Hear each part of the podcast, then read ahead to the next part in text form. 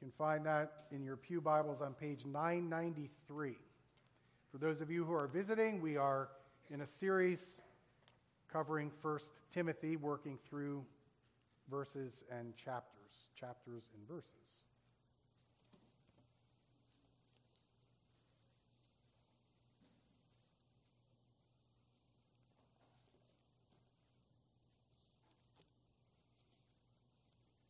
Children, here are your questions for this morning. First, who are Christians to serve over all others? Second, is there any area in our lives that does not belong to Jesus? And three, should Christians show respect to their bosses and teachers?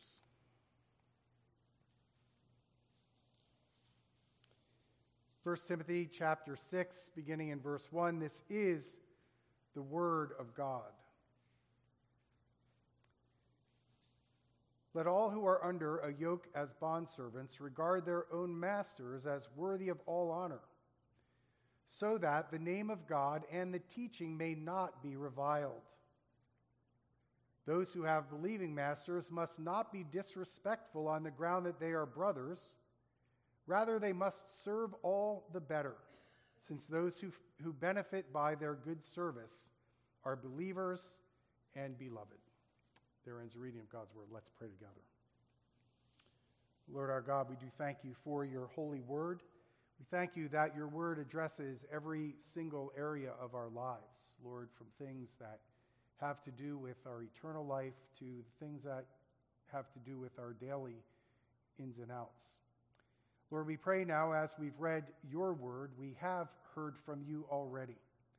And we pray that the sermon would reflect the truth that you would have us all receive this morning. And so please be with the preacher. Please send your Holy Spirit in a special way to help the preacher. And also minister to us in a special way, all of us who will hear this morning. Speak to us, we pray. Send your Holy Spirit. And we come to you in Jesus' name. Amen. Well, God in his scripture addresses every area of life, from that which is profoundly spiritual and intense to some everyday kinds of things, the mundane things we might say. Scripture addresses the condition of our souls. Scripture addresses where we will spend eternity. And of course, those things are answered through the work of Christ who, who wins new life for us, so to speak, that has to do with salvation in Christ. But for Christians, since we are saved through Christ and we belong to Christ, every area of our life is in submission to him. We have life in Christ. And so while we consider things that have to do, again, with the most profound things that we could ever imagine, even the mundane things are significant when it comes to our service to Christ, whether we eat or whether we drink. What we do in the workplace, which is actually the focus of our passage this morning, is significant. And either we can bring honor to God in the way we conduct ourselves in the workplace, or we can bring dishonor to God in the way that we conduct ourselves. Much of First Timothy is written directly to Timothy so that he knows as a young pastor in Ephesus how to manage the church, how to oversee the church. And in our passage here, he's also told to teach these things, but here, there's direct attention given to servants. Servants or bondservants can be tra- uh, translated slaves. Direction to them precisely, but indirectly to all who would live for Christ. Now, in other places, Paul addresses the issue of masters and slaves.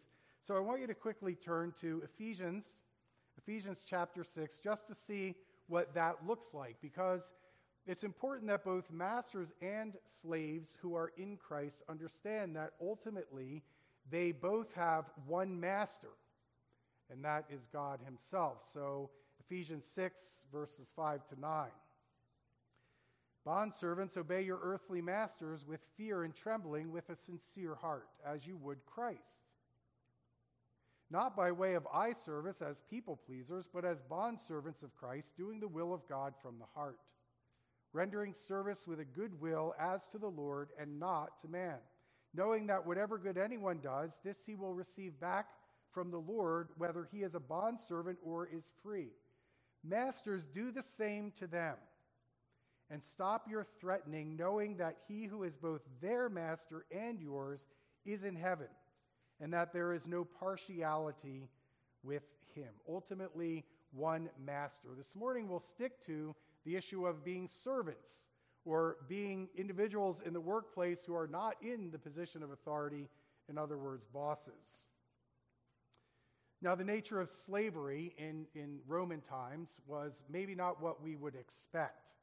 Uh, slavery here, or doulos, is a voluntary or involuntary service, and it can be to the ve- benefit of those who are in bondage to their masters.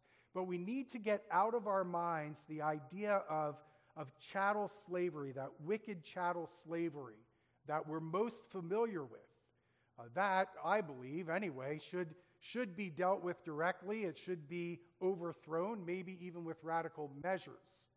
Uh, that wicked chattel type of slavery that turns people into animals. But that's, that's not what's going on here.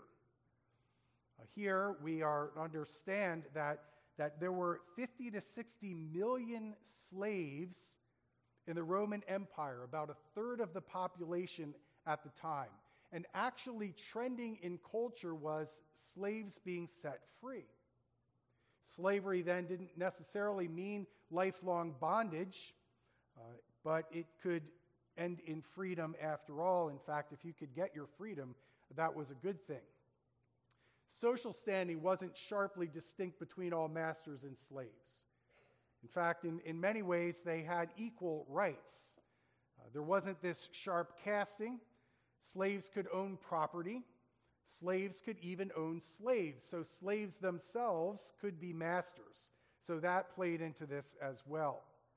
Uh, in Ephesus, obviously, there would be a high percentage of slaves and bondservants, numbers in the churches to which Paul was writing. Nonetheless, it was bond service. Nonetheless, it was, it was subservience to masters. And again, if it wasn't ideal, they would and were encouraged to pursue their freedom.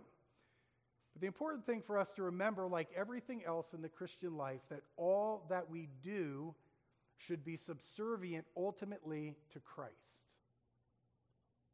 In other words, our bond service to Christ is supreme over all of our service to anything else in life. Because that's true, it's no surprise that God addresses occupations, our callings in life, our vocations. I'm very thankful for our small groups, too, that I'm a part of, because I get to hear from you who are a part of the workaday world. I have had jobs in the past, but for the last thirty-some years, I've been employed by the church. I work for the church, I work for the elders and the deacons and for you. But you all are out in the workplace, and so it's good for me to hear from you. It was my privilege through the last year in what we call Up and Adam, or our men's early morning group, to pray over the men before they went out into their workaday world, knowing that they're going to face challenges, knowing that they're out to glorify God, to serve well in their places of employment. Uh, we had some retired guys, and it was interesting to think about how exactly to pray for them for their golf game.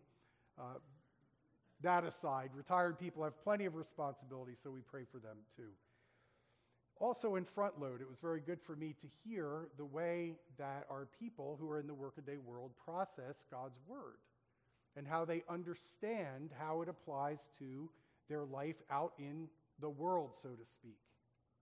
One of our people in the group regarding this passage wrote this: "One station in life does not affect or alter God's commandments or expectations for the believer. It offers no excuse for behavior that does not reflect the life of Christ. A low station is not an occasion for bitterness and envy, nor is a high one a reason for pride and arrogance." I thought that was put so well. He wasn't in our Front Load group, which is our small group Bible study.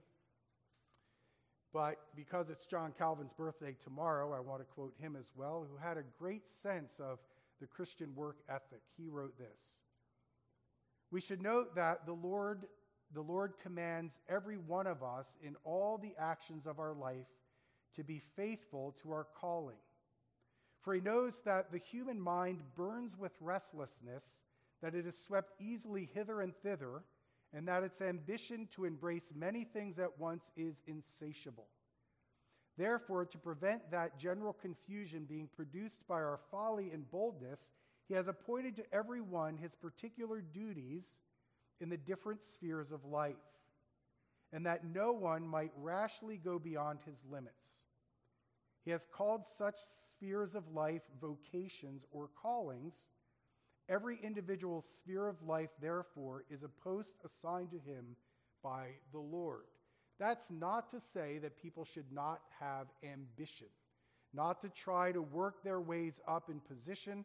The, the point is to serve the Lord faithfully according to the call that they have in the time and the place that they're serving. Now, this may be easy to say for someone like me, but Uh, even the most burdensome situations are endurable if you have freedom in Christ and if you know that you're serving God as your master overall. Uh, so serve him, servants of Christ, wherever you are, whatever you're called to do. So first of all, uh, be good slaves. Be good slaves. Now, this addresses a bigger work ethic. It's not just for slaves. But again, the point is to serve Christ in your current condition.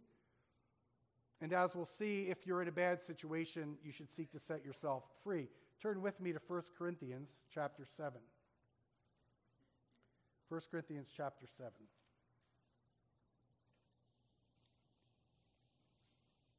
Beginning in verse eighteen. Actually, begin in verse seventeen.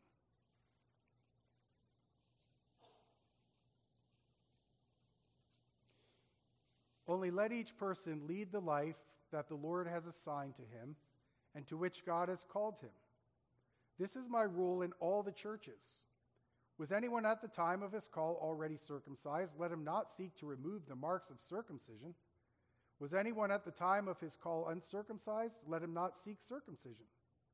For neither circumcision counts nor for anything, nor uncircumcision, but keeping the commandments of God. Each one should remain in the condition in which he was called. Were you a bondservant when called? Do not be concerned about it. But if you can gain your freedom, avail yourself the opportunity. For he who was called in the Lord as a bondservant is a freedman of the Lord. Likewise, he was free when he called, when called is a bondservant of Christ. You were bought with a price. Do not become bondservants of men. So, brothers, in whatever condition each was called, there let him remain with God. Again, you were bought with a price. Do not become bondservants of men. In other words, understand your higher calling in life. Understand first and foremost, and first and foremost importance is that you're under a yoke of Christ. That your whole life is devoted to him. We profess that we don't belong to ourselves, but we belong to our faithful Savior. Is that true? Or are we compartmentalizing our lives, putting some things under the rule of Christ and other things that we want to own ourselves? We want to own ourselves. We, we belong to, live for, and we're ultimately serving Christ. We want to avoid the danger of compartmentalizing our lives. Everything in our lives belongs to Christ. It's true in other aspects, not just the workplace. It's true in our families. It's true in whatever we pursue. And so don't compartmentalize your life. Bring it all under the reign and rule of Christ. Again, we say, I'm not my own, but belong to my faithful Savior. And we should ask ourselves, am I devoted to serving the Lord in every area of life? It's not as if you live as a Christian at home, and then you go out into the workplace and you're something else. It's not as if you go to school and you're someone else than you are in church or in home. If you're, if you're going into the workplace, does suddenly your focus become different where your mini-God becomes your boss? Your mini-God becomes your success? Your Mini God, your idol becomes money, and that's ultimately who you're working for. That's ultimately what you're living for. Do those things become your gods? For those of you who are in school, does your reputation or your popularity or your status or your academic achievements, your musical abilities, your sports abilities? Do those things become the God that you serve when you're in school? Out of school, in church, and in your families, you profess Christ, but do you have other gods that you're serving out in the work-a-day, school-a-day world, so to speak? See, we need to be constantly aware that we were created and recreated for God's glory, and that we serve Christ above all. And so the first thing is to understand our yoke, our being bound to Christ. And then through that, we honor honor God in the workplace. It all translates into how we manage our life and how we interact with others. And so we think about the models of service in submission first to Christ and then to others. I'll have you turn to one more passage. Here is Paul writing to Titus, who's on the Greek island of Crete. Very similar responsibilities that Timothy has in Ephesus. Titus chapter two, beginning in verse seven.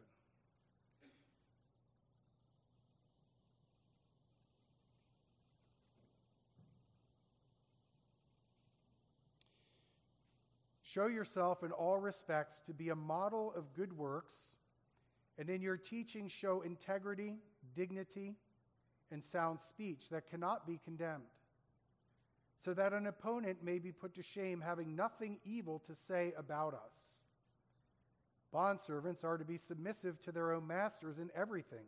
They are to be well-pleasing, not argumentative, not pilfering, but showing all good faith, so that in everything they may adorn the doctrine of our Savior. A solid Christian work ethic goes a long way in the workplace. Now, in some cases, and hopefully in most cases, our employers will appreciate a solid Christian work ethic and true Christian convictions. But the fact of the matter is, it doesn't always go that way, and sometimes it can end up uh, causing trouble in the workplace, and sometimes will stop a promotion from being had. But a solid Christian ethic in the workplace is what we need to be about, not taking advantage of the fact that our employers may be Christians. You notice that Paul pointed that out in our passage. That can often happen. We think that because our bosses are Christians, we don't have to work as hard, or we can take advantage of the situation. But Paul's saying, don't do that. Don't fall into that temptation. Even, even more so, work more diligently. Always be a good worker to the glory of God, but even more diligently do so, because your brother or sister in Christ is, is profiting from your hard work. Rejoice in that. It's that, it's that scriptural command to rejoice with those who are rejoicing. Might be hard when your boss is making a lot more money than you are, but that's kind of the principle here. Now, there is a negative A negative side of that.